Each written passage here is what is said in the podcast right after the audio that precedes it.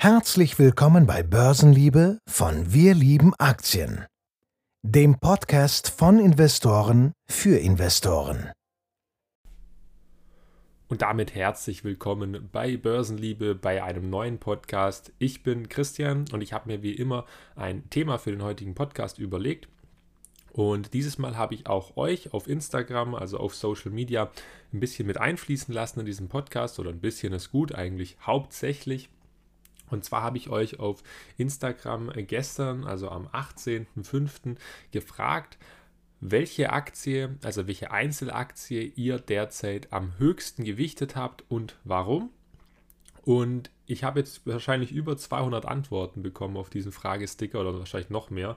Ähm, ich konnte nicht alle durchgehen, ich habe mir aber natürlich einen groben Überblick verschafft, ähm, welche Aktien hier sehr oft genannt wurden ähm, und wollte euch einfach zu den Top-Picks meine Meinung mitgeben, ein paar Daten und Fakten mit auf den Weg geben und euch auch noch immer sagen, wie die Aktie denn so technisch derzeit aussieht.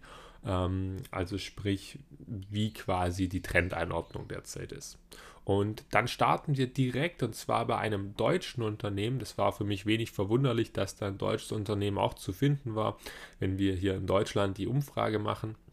Und tatsächlich das meiste Unternehmen, das nachgefragt wurde oder in diesem Sticker genannt wurde als größte Position, war die Allianz. Sprich der Versicherer aus Deutschland, der größte Versicherer ähm, aus Deutschland, dementsprechend auch ähm, im DAX vertreten seit ich weiß gar nicht wie viele Jahren, aber Ewigkeiten mit Sicherheit. Und ähm, ja, was erstmal kurz vielleicht zur Bewertung der Allianz. Dass es ein Versicherer ist, habe ich ja gerade schon gesagt. Das Kurs-Gewinn-Verhältnis auf dem derzeitigen Niveau von 2022 ist bei 18,2. Das ist ein bisschen nach oben gegangen. Nicht, weil der Aktienkurs jetzt so explodiert ist, sondern ähm, weil einfach der Gewinn für 2022 wohl etwas niedriger ausfallen soll als 2021. Das KUV des das ist bei 0,67. Das klingt also erstmal relativ günstig und die Dividendenrendite, die ist bei 5,47. Jetzt ganz kurz, warum habt ihr euch oder was war eure Hauptbegründung, warum ihr in die Allianz investiert habt oder diese Leute, die eben das als größte Position haben? Die Antworten, die waren meistens in diese Richtung, dass die Allianz ein sehr solides Portfolio besitzt mit einer gut aufgestellten Managementstruktur und die eben auch die Zukunft sehr gut gestalten könnten. Und was auch ein sehr wichtiger Faktor für euch war, war die attraktive Dividende, also die, die Dividendenrendite von derzeit über 5,4 Prozent, wie gesagt. Und wenn ich mir die Allianz anschaue, dann kann ich erstmal das solide Portfolio so großteils unterstützen. Die Allianz, die hat verschiedenste Versicherungsprodukte, also ähm, von der privaten Krankenversicherung ähm, bis hin zur Pflegeversicherung oder äh, Risikolebensversicherung. Da ist eigentlich fast alles im Portfolio drin. Ähm, das heißt, über die Versicherungsgeschäft, also über dieses Geschäft, da möchte ich jetzt gar nicht zu viel Worte verlieren, weil an sich ist es relativ langweilig, jetzt hier da den Podcast mitzufüllen. Was ich vielleicht ein bisschen spannender finde ähm, und wahrscheinlich auch einen Großteil der Erträge vielleicht bringen könnte in den kommenden Jahren, ist das, ähm, das Management-Segment. Die Allianz, die hat nämlich 5% ihrer Umsätze mit Asset Management gemacht. Also ganz vereinfacht gesagt, dieses Geschäftssegment, das BlackRock auch macht, also die Vermögensverwaltung von privaten Geldern oder auch von institutionellen Geldern. Ähm, um ja hier auf Renditevermehrung zu gehen. Und ich denke, dass dieses Geschäftsmodell langfristig eine bessere Marge bringen würde oder bringen wird ähm, als das reine Versicherungsgeschäft.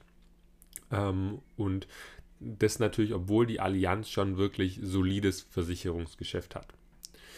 Zusätzlich muss man auch sagen, die Allianz, die hat durch ihren Markenwert, also durch ihren Namen oder ja durch ihre Werbe, Werbeaktion, durch ihre Werbung über die Jahrzehnte hinweg einfach einen sehr soliden Standpunkt ähm, erreicht. Und ich glaube, also mir persönlich ist kein Spruch von der Versicherung so im Kopf geblieben wie der eben von der Allianz mit hoffentlich Allianz versichert. Und ähm, ja, ich denke auch, dass durch diese, durch diese Marktstellung äh, ganz andere Preise für Versicherungen durchgesetzt werden können, weil es einfach beim Endabnehmer ein gewisses Sicherheitsgefühl gibt. Also allein schon, weil man das einfach omnipräsent hört und mit der Allianz einfach dann auch Sicherheit verbindet. Aber ich finde, man muss bei der Allianz auch sagen, dass es natürlich auch Risiken gibt, gerade bei solchen äh, bei, bei unsicheren Marktverhältnissen. Klar, äh, dieses Asset Management Segment, das macht nur 5% aus, aber wenn die Märkte allgemein in Schwierigkeiten geraten, dann hat auch ein Versicherungsgeschäft ein paar Probleme, weil gegebenenfalls auch ein paar Anleihen, die sicher sind, ähm, nach unten tendieren von der Renditeerwartung. Ähm, das haben wir jetzt zwar noch nicht, aber ich meine allgemein natürlich, wenn du dich an Anleihenkäufen quasi äh, ja, integrierst oder wenn du Anleihekäufe tätigst als Versicherung, was du in einer gewissen Hinsicht machen musst, ähm, um eben auch liquide zu bleiben. Du darfst ja nicht einfach in Aktien investieren ähm, äh, als Versicherung, weil du natürlich auch das, das Geld haben musst im Falle, dass Schadensfälle eintreten. Dann bist du natürlich auch in einer gewissen marktabhängigen Position. Und das sollte man, finde ich, bei Versicherungen auch auf alle Fälle berücksichtigen. Ich möchte nochmal ganz klar sagen, dieses Risiko ist natürlich bei weitem nicht so hoch wie bei, äh, bei ich weiß nicht, Hero Price oder so, die wirklich aktiv versuchen, die Märkte zu schlagen. Das ist ja gar nicht das Ziel der Allianz. Ähm, das Ziel von der Allianz ist es ja quasi mit den Prämien, die man einnimmt, noch ganz gut, aber relativ sicher noch zusätzliche Rendite zu verdienen und natürlich mehr Prämien einzunehmen, als man für Schadensfälle ausgibt. Das heißt, die Schadenkostenquote muss recht gut bleiben.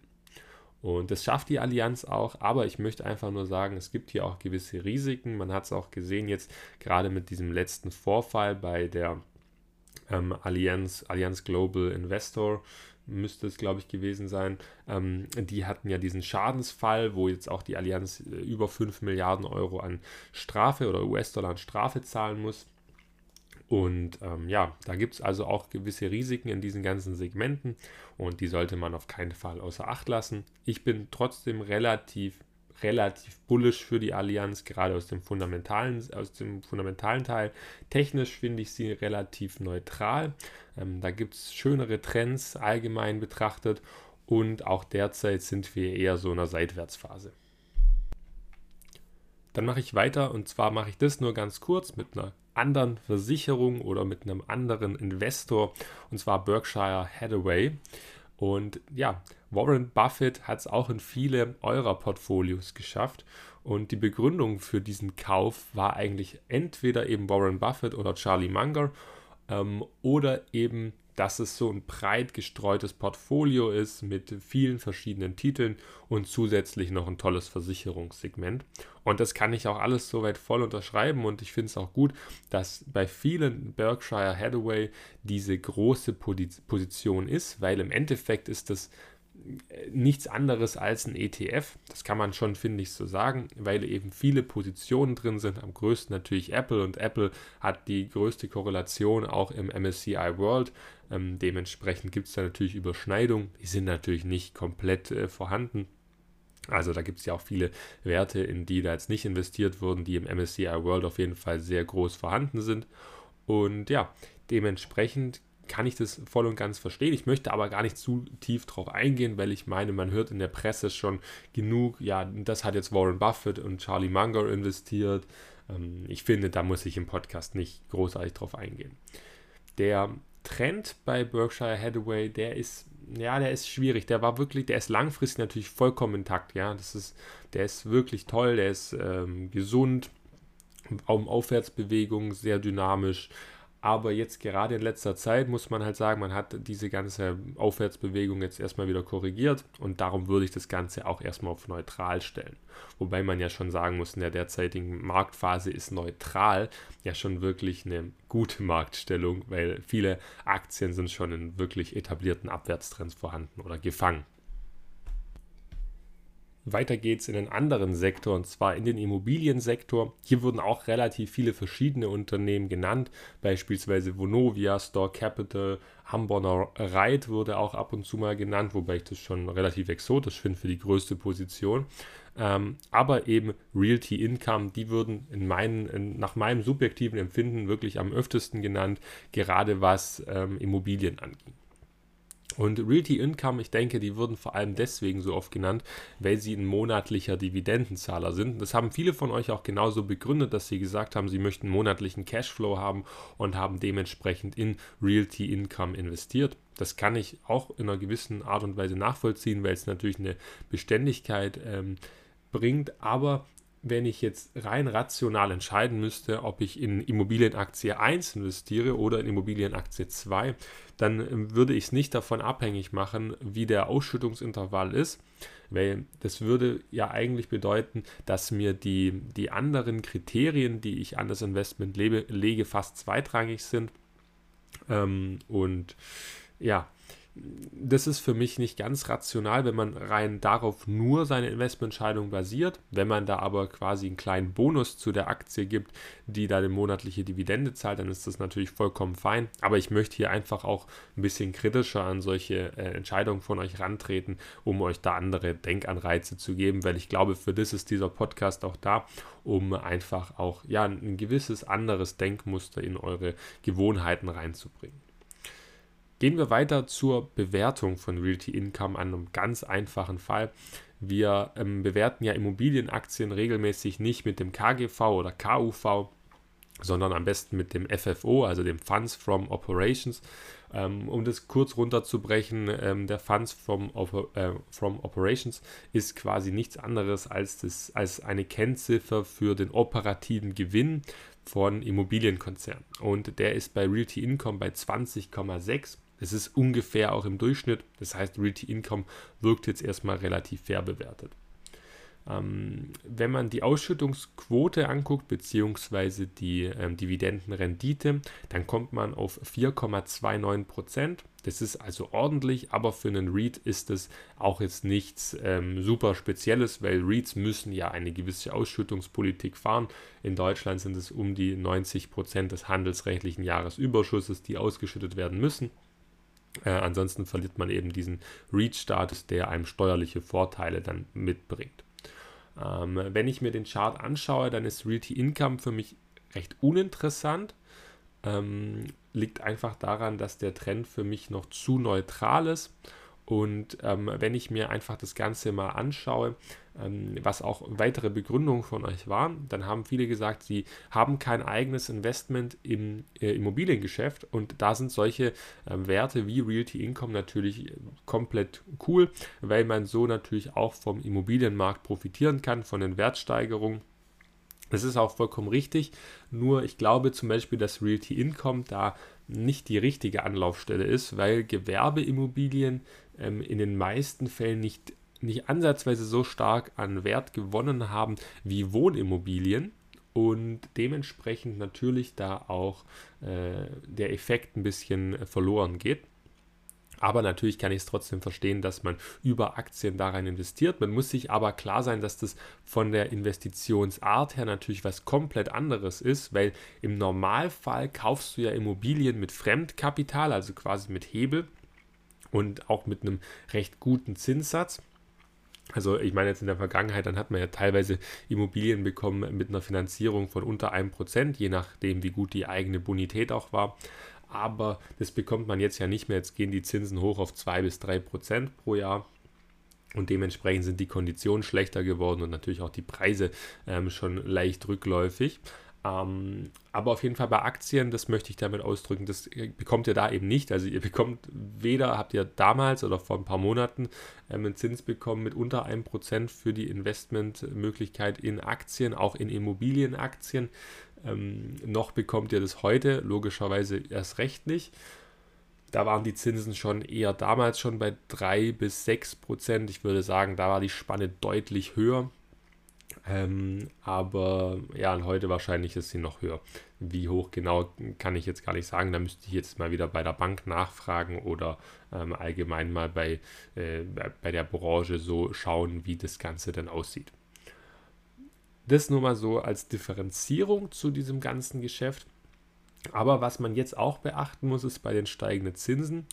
Das tangiert natürlich nicht nur Leute wie dich und mich oder andere Leute, die jetzt ein Investment in einer Immobilie in, in real machen wollen, also nicht über Aktien, sondern das betrifft natürlich auch die Immobilienkonzerne selber. Und dementsprechend sind die ganzen ähm, Immobilienunternehmen wie Vonovia, wie Deutsche Wohnen, äh, wobei die jetzt ja übernommen sind, aber TAC Immobilien, LEG Immobilien, die sind alle ordentlich ähm, nach unten gegangen, die haben ordentlich federn lassen Und das nicht zu Unrecht, weil die ganzen Bedingungen für Umsatzwachstum von Immobilienkonzernen einfach enorm gefallen sind. Ähm, man hat jetzt viel, man hat es viel schwieriger, die zukünftige Finanzierung zu erreichen. Also sprich neue Immobilien in den Bestand aufzunehmen, die dann Cashflow generieren. Ähm, oder man muss einfach für dieses Umsatzwachstum viel mehr an Geld bezahlen und dementsprechend verliert man an Marge. Das heißt, man hat hier eine gewisse Unsicherheit im ganzen Geschäft drin und die spiegelt sich jetzt eben in den Kursen wieder. Und das macht gerade auch Immobilieninvestments an der Börse relativ unattraktiv. Und man sieht daran auch schon, dass die Börse wirklich einpreist, dass Immobilien mittelfristig auf alle Fälle stärker an Wert verlieren werden. Weiter geht's bei Shell. Und Shell ist in der Ölbranche. Ich bin kein Riesenfreund der Ölbranche. Das muss ich hier mal ganz klar vorneweg sagen.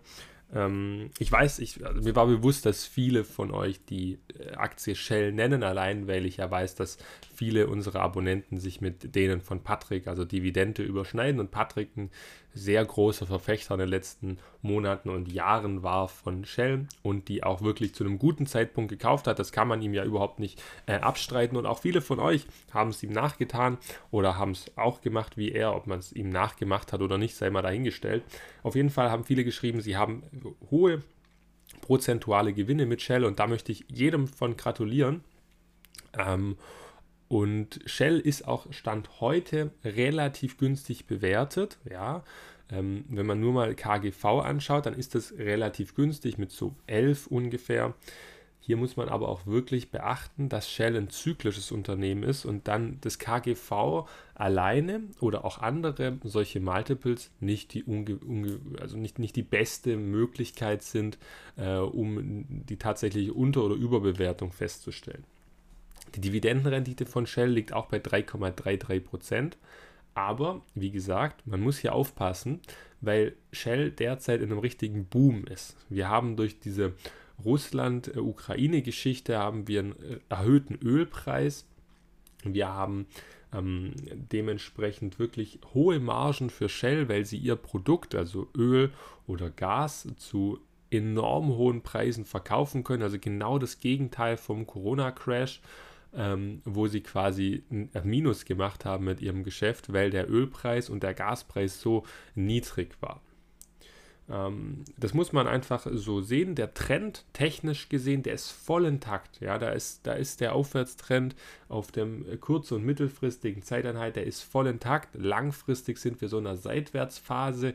Wenn man sich das Ganze, wenn man mal den Corona-Crash so ein bisschen ausblendet, dann ist man so in einer Seitwärtsphase, in der man bei Shell schon eigentlich seit Jahrzehnten fast hängt.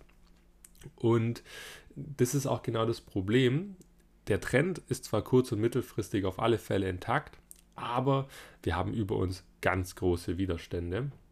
Und dementsprechend würde ich mich auch aus technischer Sicht von Shell derzeit wahrscheinlich eher trennen. Also ich möchte jetzt überhaupt keine Anlageempfehlung machen, aber wenn ich investiert wäre, würde ich mich rein aus technischer Sicht wahrscheinlich langsam eher trennen, als jetzt noch einzusteigen.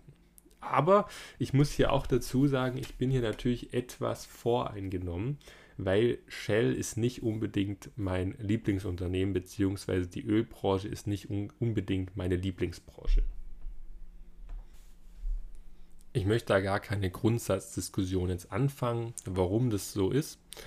Um es kurz, um es ganz kurz anzuschneiden, ich, ich persönlich mag einfach solche Investments nicht, wo ich mir denke, ich möchte eigentlich keinen, also ich möchte eigentlich ja schon eher, dass wir in Richtung grüne Energie gehen. Ähm, Shell stellt sich oftmals so hin, als würden sie es tun wollen.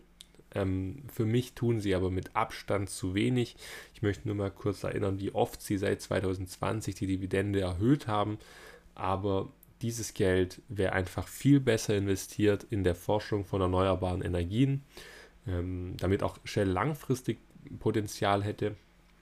Aber sie entscheiden sich dagegen, was ich aus unternehmerischer Sicht verstehen kann weil Öl einfach die mit Abstand höhere Marge abwirft. Da muss man ja nur mal zu anderen Unternehmen gucken. Aber für mich ist es einfach ein enorm fragwürdiges Investment und auch wenn es jetzt wahrscheinlich sehr viel Kritik auslöst, ich bin mir nicht sicher, ob ich sagen würde, Rüstung ist schlimmer als Öl. Ich persönlich, und das kann ich wie gesagt vollkommen verstehen, wenn man es anders sieht, aber ich persönlich würde sagen, die Ölbranche ist schlimmer als die Rüstungsbranche. Aber um das Thema abzuschließen, gehen wir auch zu einer anderen Energiequelle, die ich eigentlich wirklich langfristig spannender oder auch, ja, natürlich moralisch deutlich besser finde. Und zwar geht es um Orsted. Orsted ist der Windkraftbetreiber von Offshore-Windparks, also quasi Windparks, die auf, der, auf dem Meer stehen und dort natürlich extrem effizient arbeiten können, weil wer schon mal auf der hohen See war, sage ich mal, der weiß, dass dort sehr windig ist und das sind natürlich die optimalen Voraussetzungen für Windkraftparks, um Strom zu erzeugen, um Energie zu gewinnen. Und das einzige Problem, das man dort hat, ist quasi die Energie von, von, von dem Standort Meer ans Festland zu bringen, dort wo es auch verwendet werden soll. Aber dieses Problem kann man natürlich zwischenzeitlich auch sehr gut lösen. Ähm, Orsted rein von der Bewertung her hat einen 20,8er KGV, wirkt erstmal nicht so teuer und ein ähm, Kursumsatzverhältnis von 3,5. Zusätzlich gibt es auch eine Dividende aus Dänemark von 1,73 Prozent. Warum sage ich hier aus Dänemark zusätzlich dazu? Das Problem ist, dass ähm, Dänemark hier noch eine höhere Quellensteuer hat. Das heißt, man hätte, wenn man jetzt die Dividende bekommt, ähm, das Problem, dass man einen Teil zurückholen muss, außer man ist damit zufrieden, dass man natürlich ein bisschen mehr Steuern zahlt. Und da ist man eigentlich regelmäßig nicht mit zufrieden. Das heißt, am Ende ist da die Steuerbelastung bei über 30 Prozent, wenn man da keinen Antrag stellt. Ist zum Beispiel das gleiche auch wie bei Novo Nordisk, die sind ja auch in Dänemark beheimatet. Ähm, oder wenn man eine Aktie in Frankreich wie Kering, LVMH oder auch in Schweden hat, die Dividende ausschütten. Dann muss man sich das Ganze quasi immer wieder zurückholen. Ähm, das ist ein bisschen nervig und es macht auch meistens nur dann Sinn, wenn man wirklich ordentlich an Geld investiert hat in diesem äh, in, in diesem Land und halt eine gewisse Euro-Grenze von Dividende erreicht, weil für die meisten ist es ohne einen Steuerberater gar nicht möglich. Man muss sich jetzt die Frage stellen, warum hat Ørsted ein 20,8er KGV? Ähm, naja, ein 20,8er KGV ist ja grundsätzlich nicht so teuer, aber Ørsted hat natürlich andere Risiken. Wenn ihr schon mal so einen Windkraftpark gesehen habt, ob jetzt der Offshore oder Onshore war, ist erstmal egal. Dann wisst ihr, dass diese Windräder sehr groß sind, sehr hoch sind, aus sehr viel Material bestehen und dementsprechend könnt ihr euch ja zusammenrechnen, dass diese Windkrafträder ähm, alleine schon sehr teuer sind. Und dementsprechend hat man hohe Kapitalbindungskosten. Was bedeutet das? Man muss quasi ähnlich wie bei Immobilien ähm, meistens eine Fremdfinanzierung aufnehmen, um diese Windparks zu betreiben oder produzieren zu können, aufzustellen und dann eben auch warten zu können. Also auch die Wartung von Windkrafträdern, die kostet ordentlich Geld und die muss man erstmal finanzieren. Ähm, und hier sind wir wieder beim Zinsproblem, das auch Orsted hat. Das heißt, diese Kapitalintensivität, die spiegelt sich natürlich auch in der Bewertung wieder. Und zudem wächst Orsted nun mal nicht exorbitant schnell. Sie sind zwar in einem stark wachsenden Markt, gerade auch der Offshore-Markt ist wohl der Markt, der ähm, wirklich am stärksten wachsen soll in Zukunft. Aber es ist eben nicht also es ist eben kein Softwaremarkt, wo man 30, 40 Prozent pro Jahr wachsen kann. Und dementsprechend ist natürlich auch die Bewertung relativ niedrig. Und ich denke auch, dass in die Bewertung einfließt, dass es relativ unattraktiv ist, wenn man sich die dänische Quellensteuer teilweise zurückholen muss. Technisch finde ich es sehr schwierig, Orsted einzuordnen, weil im Endeffekt seit ähm, ihrem IPO von 2017 haben die äh, wenn man sich mal den langfristigen Chart anschaut, nur eine Aufwärtsbewegung gehabt. Und jetzt eben seit 2021 zum ersten Mal so eine längere Korrektur gehabt. Und die Korrektur, um die jetzt mal ein Prozent anzugeben, die ist schon auch nicht ganz ohne. Die sind nämlich in der Spitze gewesen bei knapp 60 Prozent, also um genau zu sein 55 Prozent. Und es ist natürlich jetzt schon gar nicht so einfach, das technisch einzuordnen. Natürlich sind wir hier in einem steigenden Kursverlauf und auch wenn man sich das mittelfristig anschaut, ähm, dann sieht man, dass das bis 2021 ganz klar ein Aufwärtstrend war. Aber genauso muss man jetzt halt auch zugestehen, dass äh, sich hier ein Abwärtstrend etabliert hat, der jetzt erstmal wirklich nachhaltig beendet werden muss. Dann geht es weiter mit der nächsten Aktie. Und das ist ein Softwareunternehmen, das müsste jetzt das erste sein, das wir hier haben. Ja, genau. Microsoft, das ist auch das einzige. Es kommt nur noch ähm, eine Aktie danach.